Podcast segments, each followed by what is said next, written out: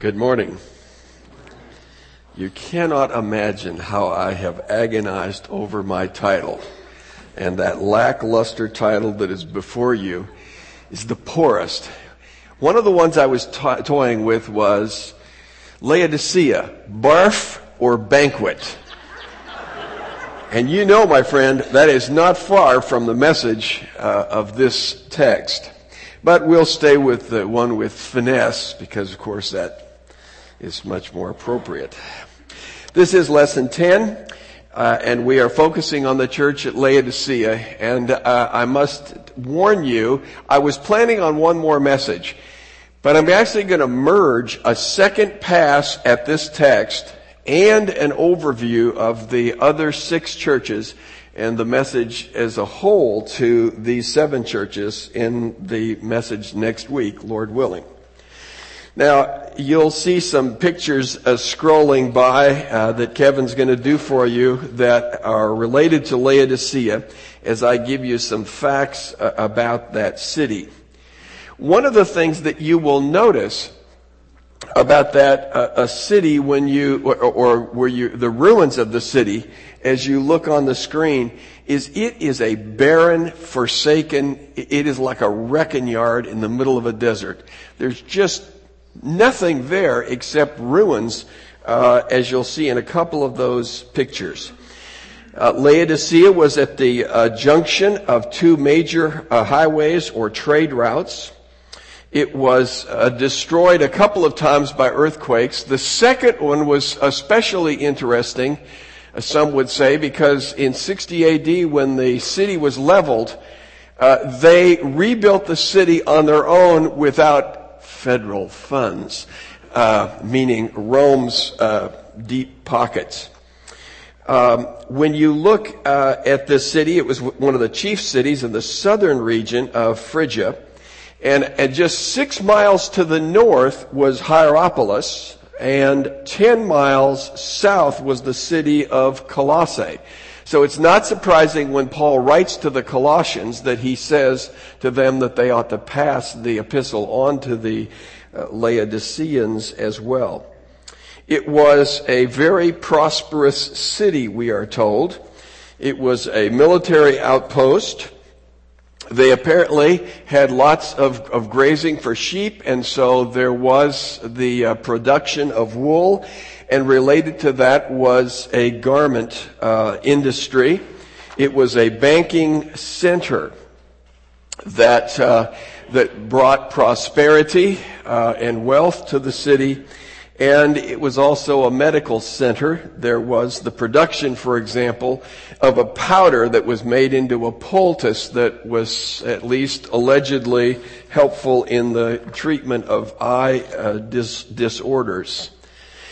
Now, next week, I might as well warn you now. Next week, I'm going to put a big red X through the next scene, I think. The next, yeah, um, that one. That was it, Kevin. I'm going to put a big red X through almost all of that. Because I have this fetish about finding uh, somehow extra biblical data as the key to the interpretation of the Bible. I just, just, I just have this problem. And so anything on that list that isn't in the text in my opinion, isn't really that important. I just told you that because everybody else does. But I'm going to tell you, I don't think it is the key to the interpretation of this text, uh, but it is where everybody goes. And I, I think that's a problem. Okay, let's talk about the description of our Lord Jesus Christ. I was summoned to court this week, and it was a, uh, a, a criminal court, and the charge was aggravated robbery. Fortunately, it wasn't me that was on the defense seat. I was one of the jury panels, and I, and I must say to you, there was that was the biggest group I've ever been in as a jury panel when they were weeding people out for this case. I thought to myself, this is not a littering case that we're going to go here. Well, as usual, I got rejected. Just put the word preacher down uh, and bring your rope with you, and, and it's all over in the in the courtroom. There is one form of rejection I have learned to deal with with a smile. So I went on my way home, in the afternoon. But something very interesting was said that, that gave me some insight on this text. It was the prosecutor who said there have been allegations that have been made uh, against this particular defendant, but there has been no evidence presented yet. Therefore, you cannot reach any conclusion before the trial has actually begun because there is no evidence. And the only evidence you will hear is evidence that is presented by witnesses. And therefore, as you hear these witnesses, you have to decide, how credible is this witness and do I believe the testimony that they offer in this case? Well, you can imagine when I came to this text and I see the introduction and it is telling us the credentials of our Lord Jesus Christ as a witness, I think we better believe this witness, had we not? And I deliberately reversed the order that, that they are, uh, that, that, the statements are made. And I put faithful and true, uh, first because I'm going to spend more time on the, on the amen, uh, side if I can. But he is the faithful and the true witness. It is interesting that, um, Antipas in chapter 2 and verse 13, is referred to as the faithful witness, and you will remember that he was the witness who gave his life for his testimony. But it's also true that in Revelation chapter 19 and verse 11, the expression faithful and true is used, and this time it is used of our Lord Jesus. It says, And I saw heaven open, and behold, a white a horse, and he who sat upon it is called faithful and true and in righteousness he judges and wages war. I was thinking about this in the light of the fact, and you see this in John chapter 8, remember, with the woman that was taken in the act of adultery and she's brought before our Lord.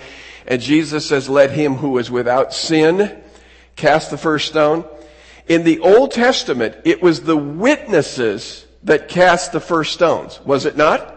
The witnesses gave their testimony, but they had to participate. In fact, they had to lead in the outcome that their testimony led to. So if they were lying on the witness stand and the, and the offense was a capital offense, they were guilty of murder uh, for what they did. So our Lord Jesus is the faithful and true witness in chapter 19, and he is now going to wage war. He is going to bring justice in righteousness. He is the one who has the right to pronounce judgment and to execute judgment because he is the witness who is faithful and true.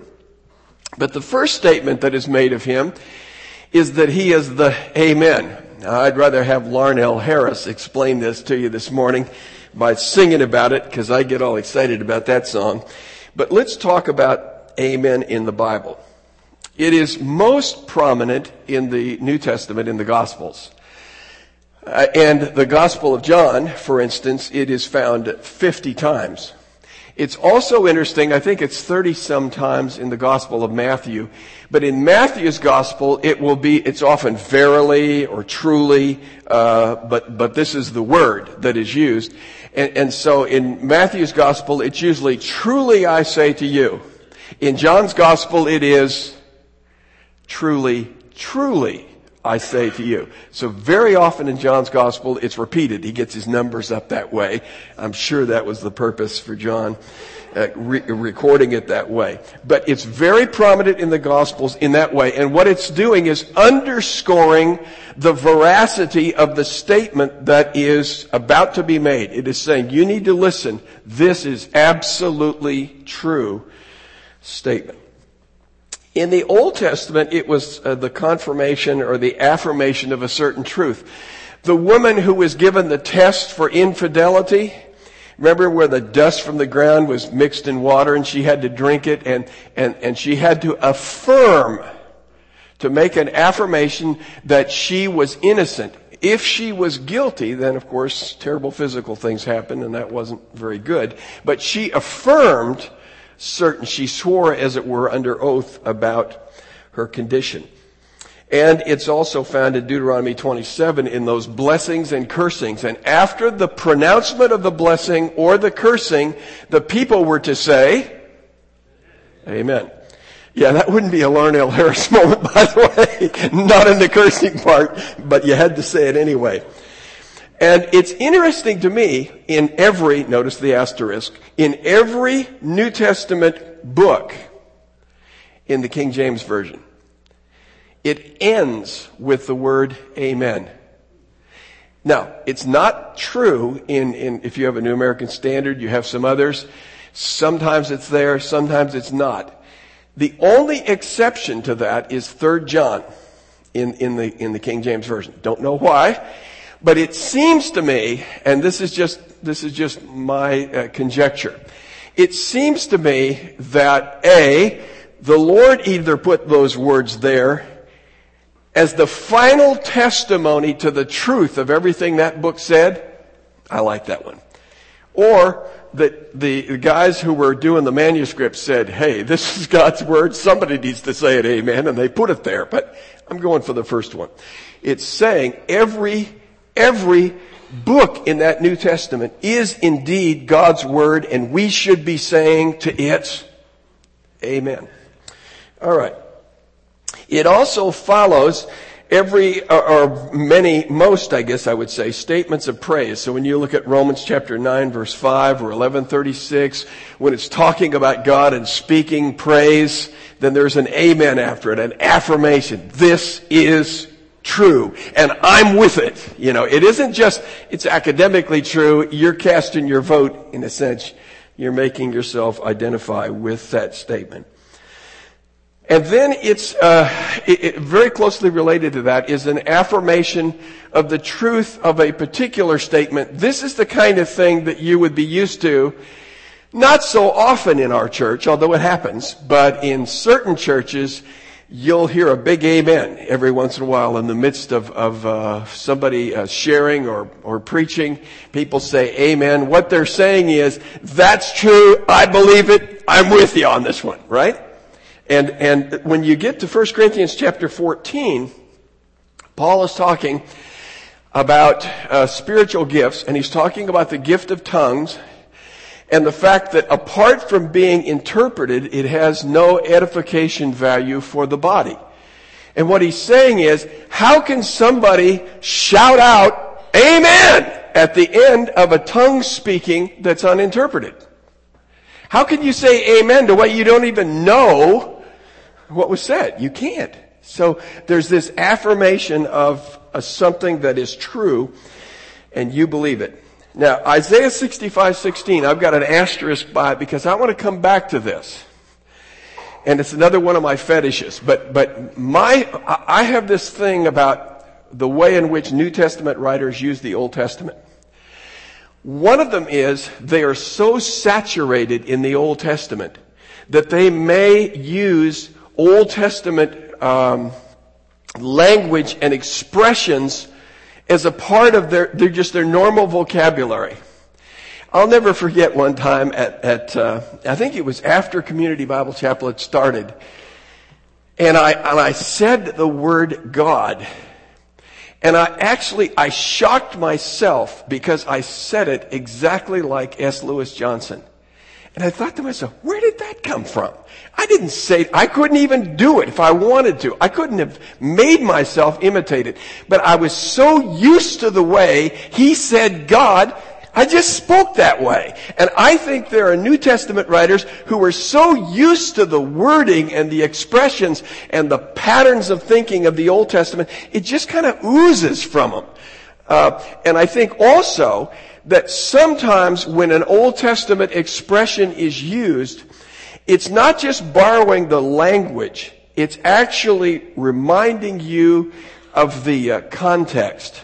So, you know, in your, your, uh, I don't have one, but the, in the Kindles and whatever, they tell me that there's a place to put a bookmark there. And that you can, in effect, of course, we, I always do that in the books. You'll even see it in the library books. Ron knows this. I try not to write big in the library books when I write.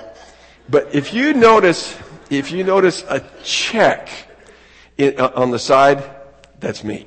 And, and, but there's, it's a way of, of finding something and so you bookmark it. I believe that Isaiah 65, 16 is a bookmark.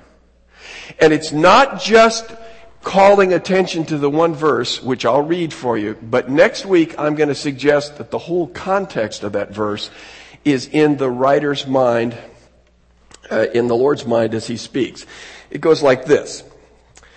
Uh, because he who is blessed in the earth shall be blessed by the God of truth.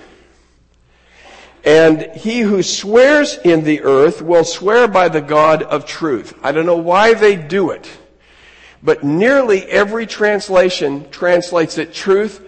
It is the God of amen. It is the God of amen. It's the, we were talking about that, Patrick. It literally is the same Hebrew word that's just kind of transliterated into Greek, amen, and we translate it into English. So if you said amen in church, you know, the Hebrews, the Greeks, and even us uh, folks in, in the U.S. would understand what that's saying. So he's the God of the Amen in the sense that he affirms truth. And when he puts his good housekeeping seal of approval, his Amen on truth, it's set. It is, it is assured, it is affirmed. He is also referred to as the Originator, I think, is the word that the Net Bible uses, um, and and the uh, uh, New American Standard says to us, "It is He is the beginning." And notice the footmark over uh, footnote at the side says origin or source. In other words, He's not the first one created. He is the first one in the sense that He is the creator of all all things, uh, like you would see in in John chapter one. It is interesting, however, that when you look in the lexicons, th- this whole idea of first, you might say number one if you want, that this whole idea of number one has a secondary meaning, and that is to rule. So when people go around, you know, football players or whatever, and they're going, we're number one, you know, what they're saying is, we rule. We rule. We're in charge. We're the best. We're the leaders. And so there is that secondary thought. And the reason I mention that is because I believe that there is a connection in these epistles, uh, these letters to these churches, between the description of our Lord at the beginning and the promises at the end. The promise at the end is that those who overcome will sit on thrones with Him. If He's the one who rules, and He's introduced that way to us, and at the end, we sit with him in rule. That draws this whole thing together. So at least I, I make a connection in my mind between that sense of him being not only the source of creation, but the ruler of it. Oh, by the way, the New International Version, some of you might have it in your hands. It does it that way. The only translation in my major list of translations, but they actually say ruler as I remember. A divine diagnosis, verses 15 uh, through 17. I confess I was thinking to myself, this is the, the last church to be addressed as the, you know, as this sequence of epistles is read. Everywhere this epistle was sent, it was read publicly, right? And so, in other words, the book of Revelation would come to a church, and, and, in my, my perception, someone would stand and they would read the book of Revelation from front to rear. What that means is that when you got to the church at Laodicea, you had to have heard what our Lord said to each of those other churches before He speaks to you. And, and I got to thinking about, I, I just read through Esther, and so I was thinking about old Haman. And remember how the king couldn't sleep at night and, and, and he has the, those, those dusty old history books brought out. It was the ancient version of sleeping pills. Read the annals of history. That'll do it for you. So, you know, he puts, he, he hears this story about how, uh, uh, Esther's uncle, Mordecai, had had reported on these two guys who were planning to kill the king, and, and he asked the question of his servants, has anything been done to honor this man? And Haman at that moment in time looked like he was really on the rise of power and popularity. And so he's got a pretty big, pretty big head and he, he's thinking great thoughts about himself. And so when the king says to him, what should I do? What should the king do to honor a man who is, you know, really deserving of it? And Haman says to himself, who could he be speaking of but me? Ooh, that's the feeling I get when I come to the book of, of, of Revelation and the church at Laodicea. Here's this church. Remember, this, this indictment of them is going to come as an absolute shocker. And, and so I, am I'm, I'm supposing that they're thinking, oh, these poor churches over here, you know, whatever. He saved the best for last. And, and then, and then what's the first word out of Jesus' mouth? Puke! Well, it's not the first, but it's right there in front, you know, and, and you're saying, You know, this is a, this is a shocker. I really think that's exactly what our Lord intended to do these are complacent, smug, arrogant Christians and they need a prod, not just some gentle word.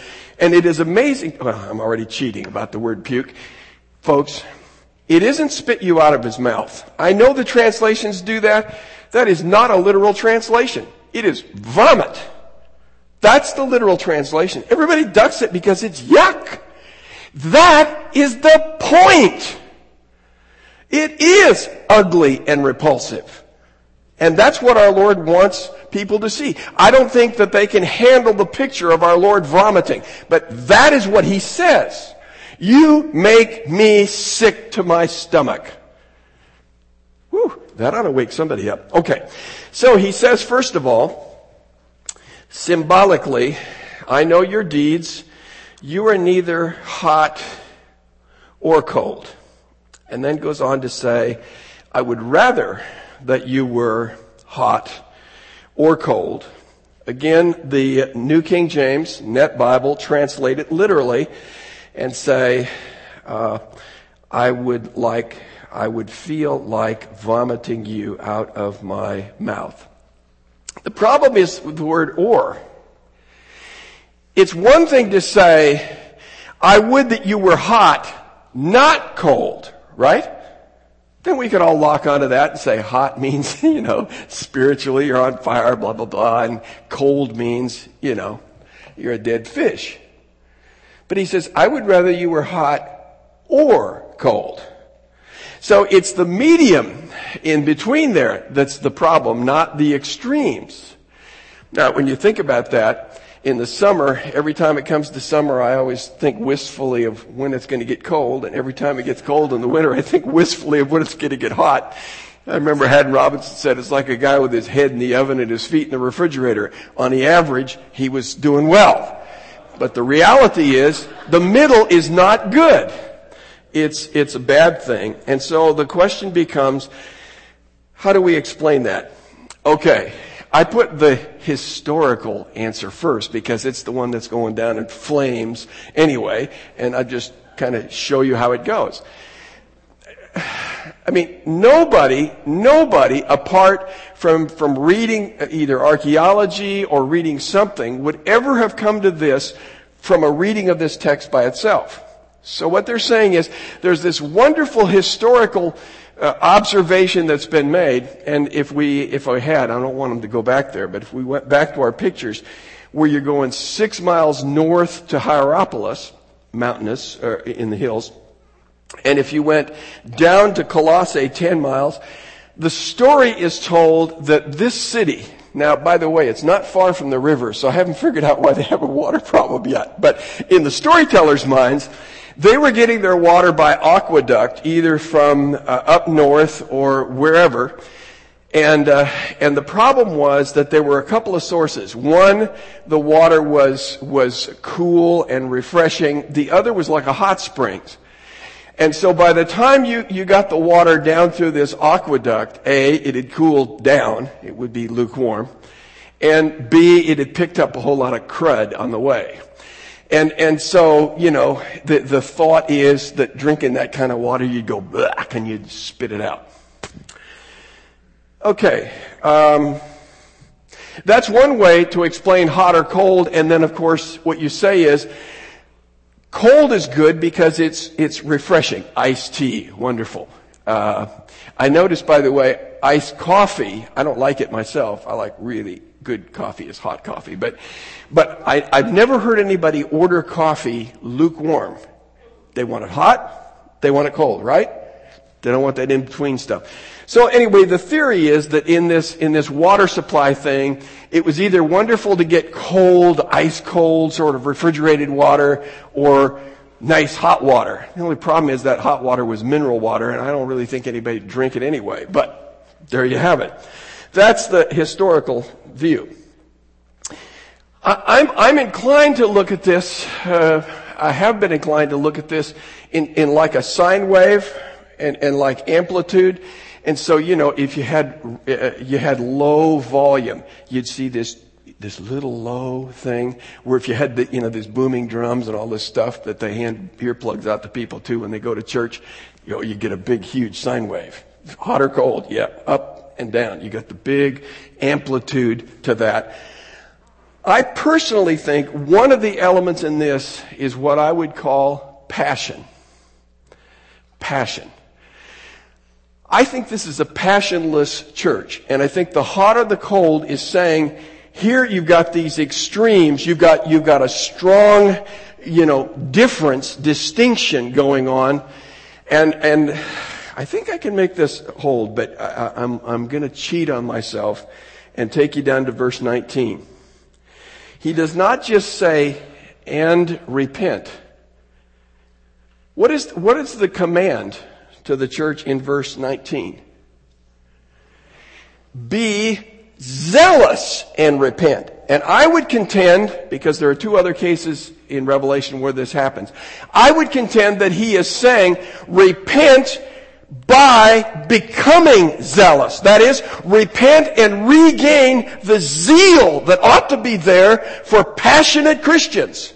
Don't be wimps about your faith and don't have this low amplitude about how important your spiritual life and the spiritual life of others is.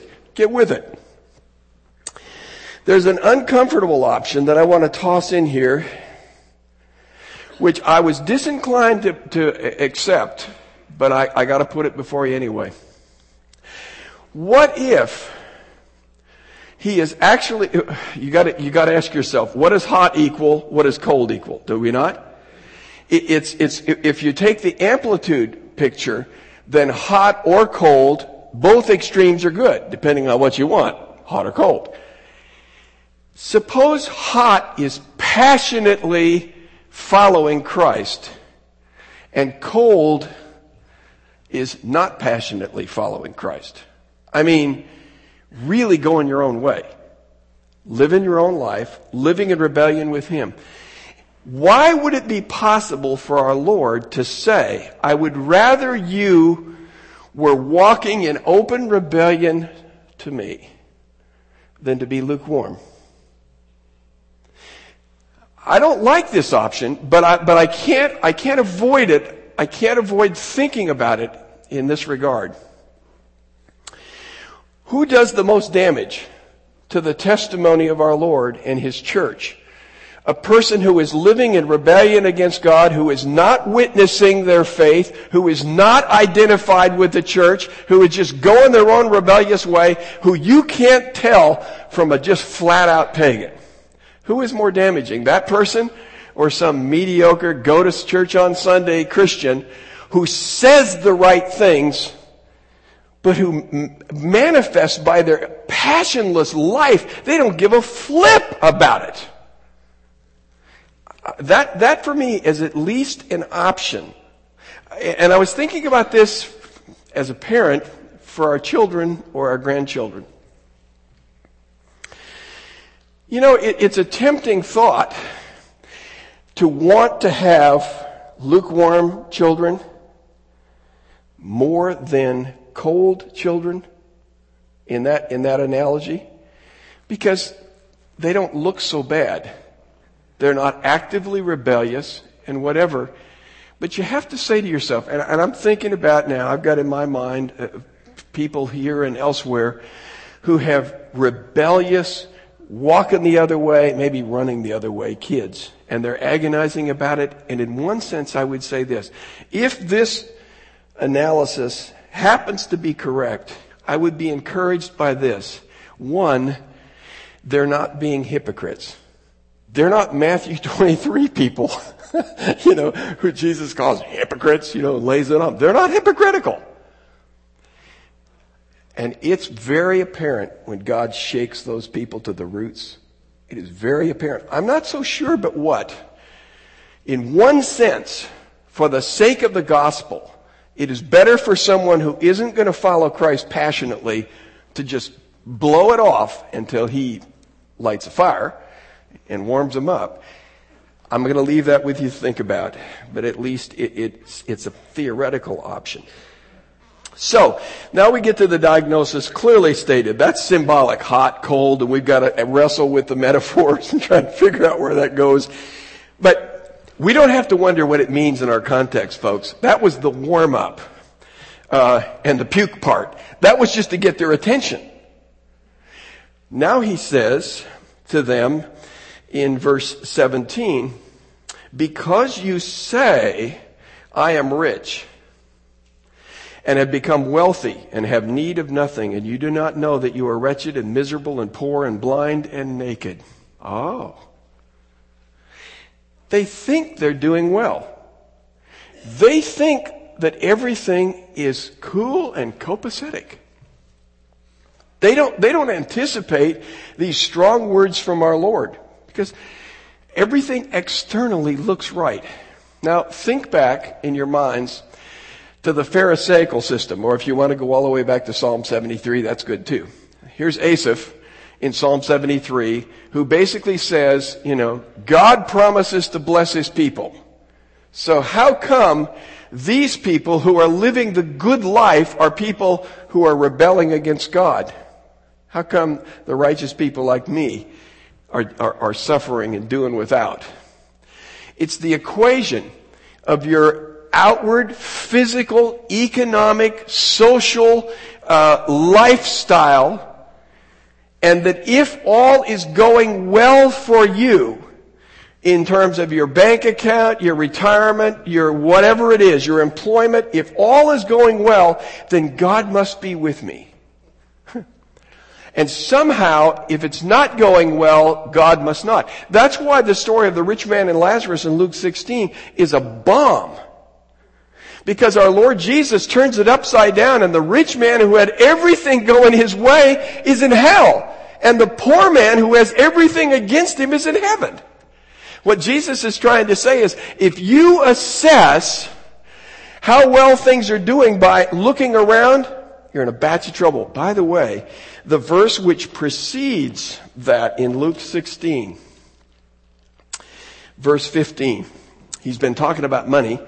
And then there's this whole scoffing thing. Verse 14, the Pharisees who were lovers of money were listening to him and were scoffing at him. And he says, you are those who justify yourselves in the sight of men, but God knows your hearts. For that which is highly esteemed among men is detestable in the sight of God. Is that not what our text is saying? Is it not saying that in Laodicea, by men's, by a natural perspective of, of, of, of analysis, this church is doing great. But God says, I know your hearts and you make me sick. It's just an illustration of the principle our Lord Jesus has already set down. Physically comfortable, spiritually sick. So our Lord's prescription in verses 18 through 20. Buy from me. I, have heard several sermons on this uh, text, and, and it almost immediately goes to Jesus paid it all. and he did. He did. But I think we need to look a little more carefully. Buy means that it must cost you something, doesn't it? Buying means it costs you something. By the way, I suspect in that town with all of its prosperity, these guys were shoppers par excellence. They knew about buying and selling. But he says, you need to buy, but the point is, from me.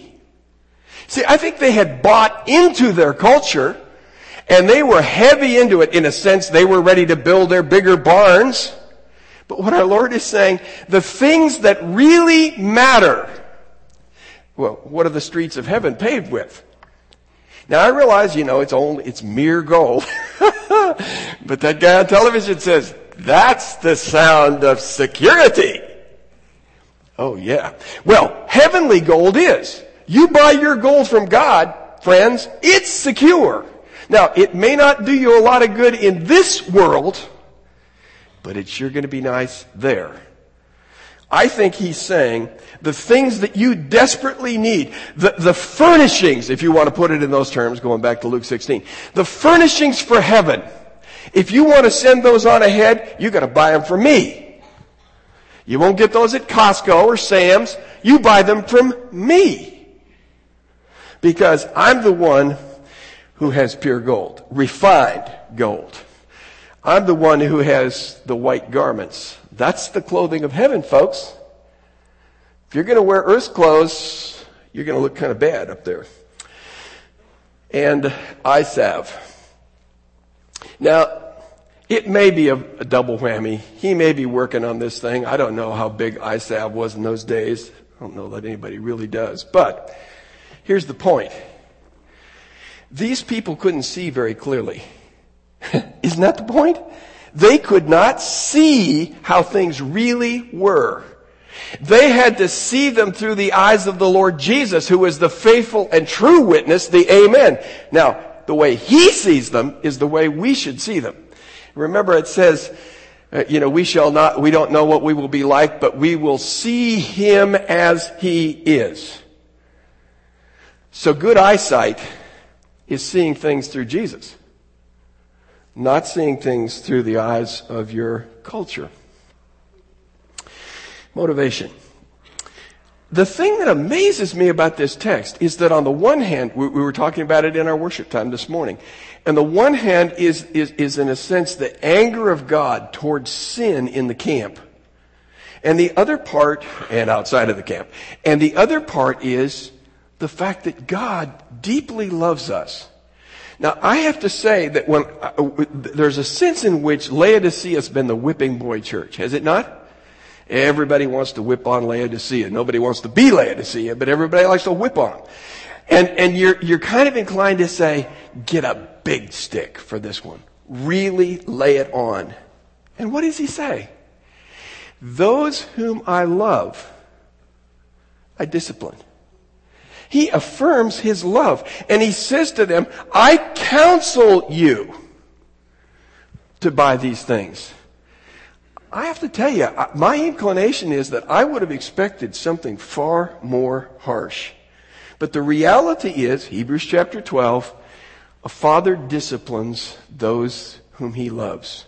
And if there is anything clear in this text, it is A, he doesn't like what's going on in the church but B, he loves his saints.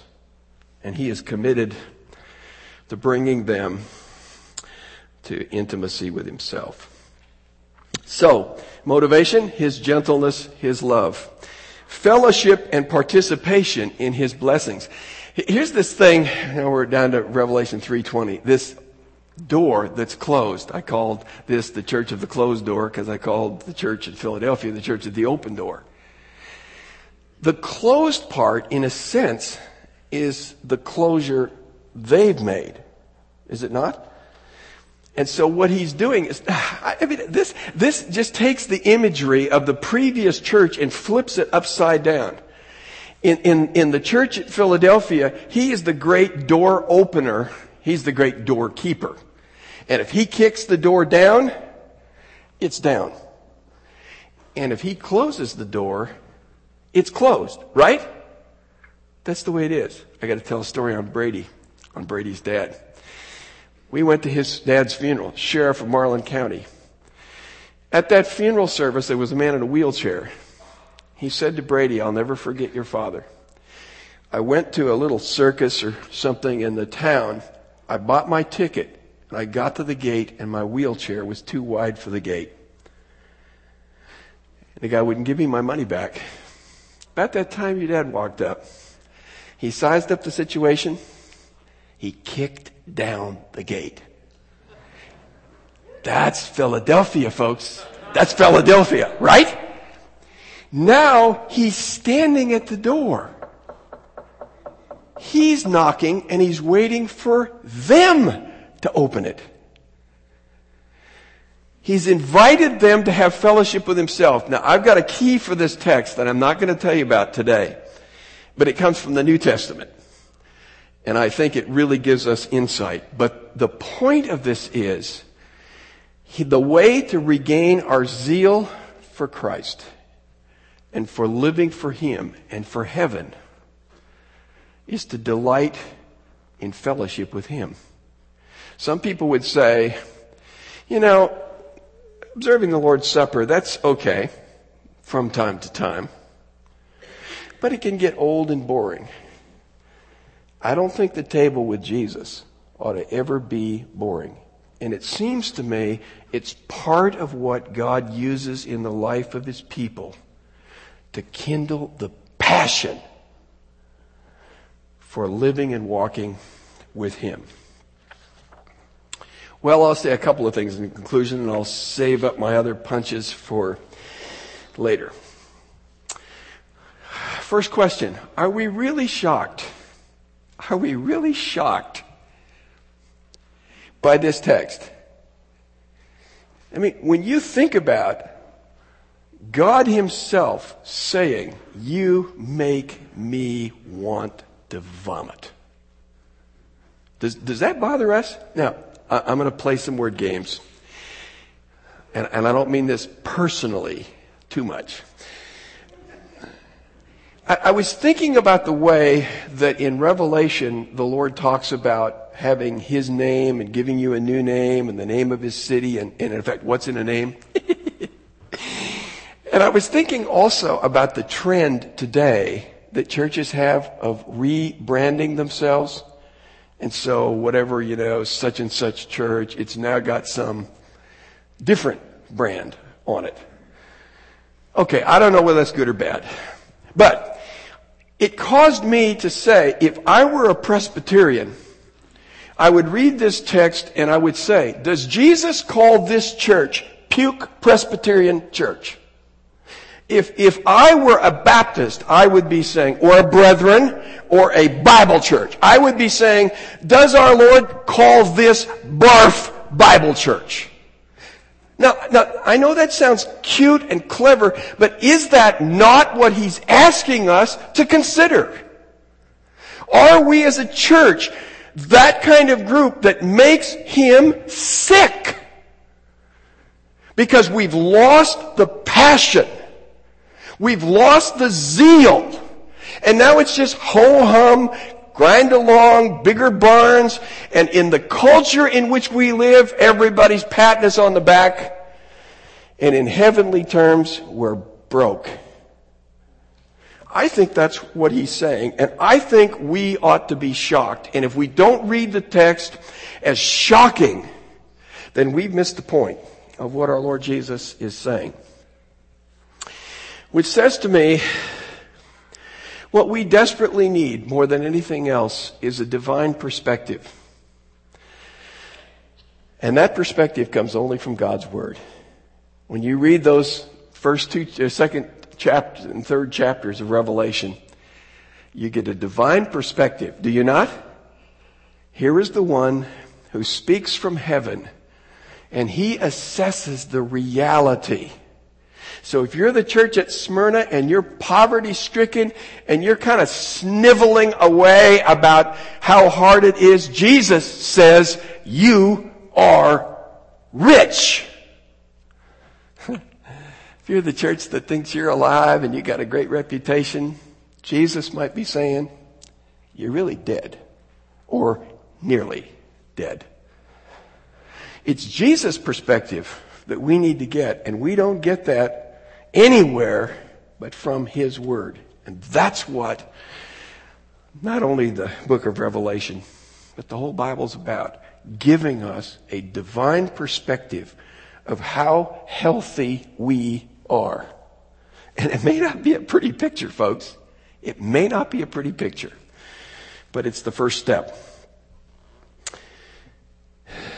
Our Lord, I'll leave you with this. Our Lord is the benchmark for godly passion. One of the things I want to do is I read through the Bible and I get to the New Testament especially.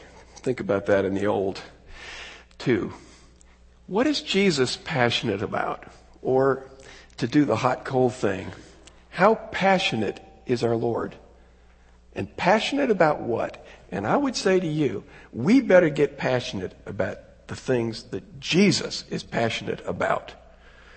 And I think he is very clear about those things. But we'll only see it here. We'll only see it in his word. Well, you may be here this morning, perhaps as someone who hasn't entered into fellowship with him. If our Lord Jesus is this tough on those people who believe in him, Imagine what waits for those who have rejected the shed blood of the Lord Jesus and his sacrifice on behalf of the sinner. It's a scary place to be. Heaven is the place where accounts are eternally settled. Earth is the place where decisions must be made. I urge you, if you're outside of faith in Jesus Christ, trust Him. Father, thank you for this text. May we not lose the sense of seriousness and soberness of the way in which our Lord reacts to a church which has just flat lost its passion. Give us a zeal that comes from fellowship with you, from being deep in your word from loving what you love and hating what you hate. In Jesus' name, amen.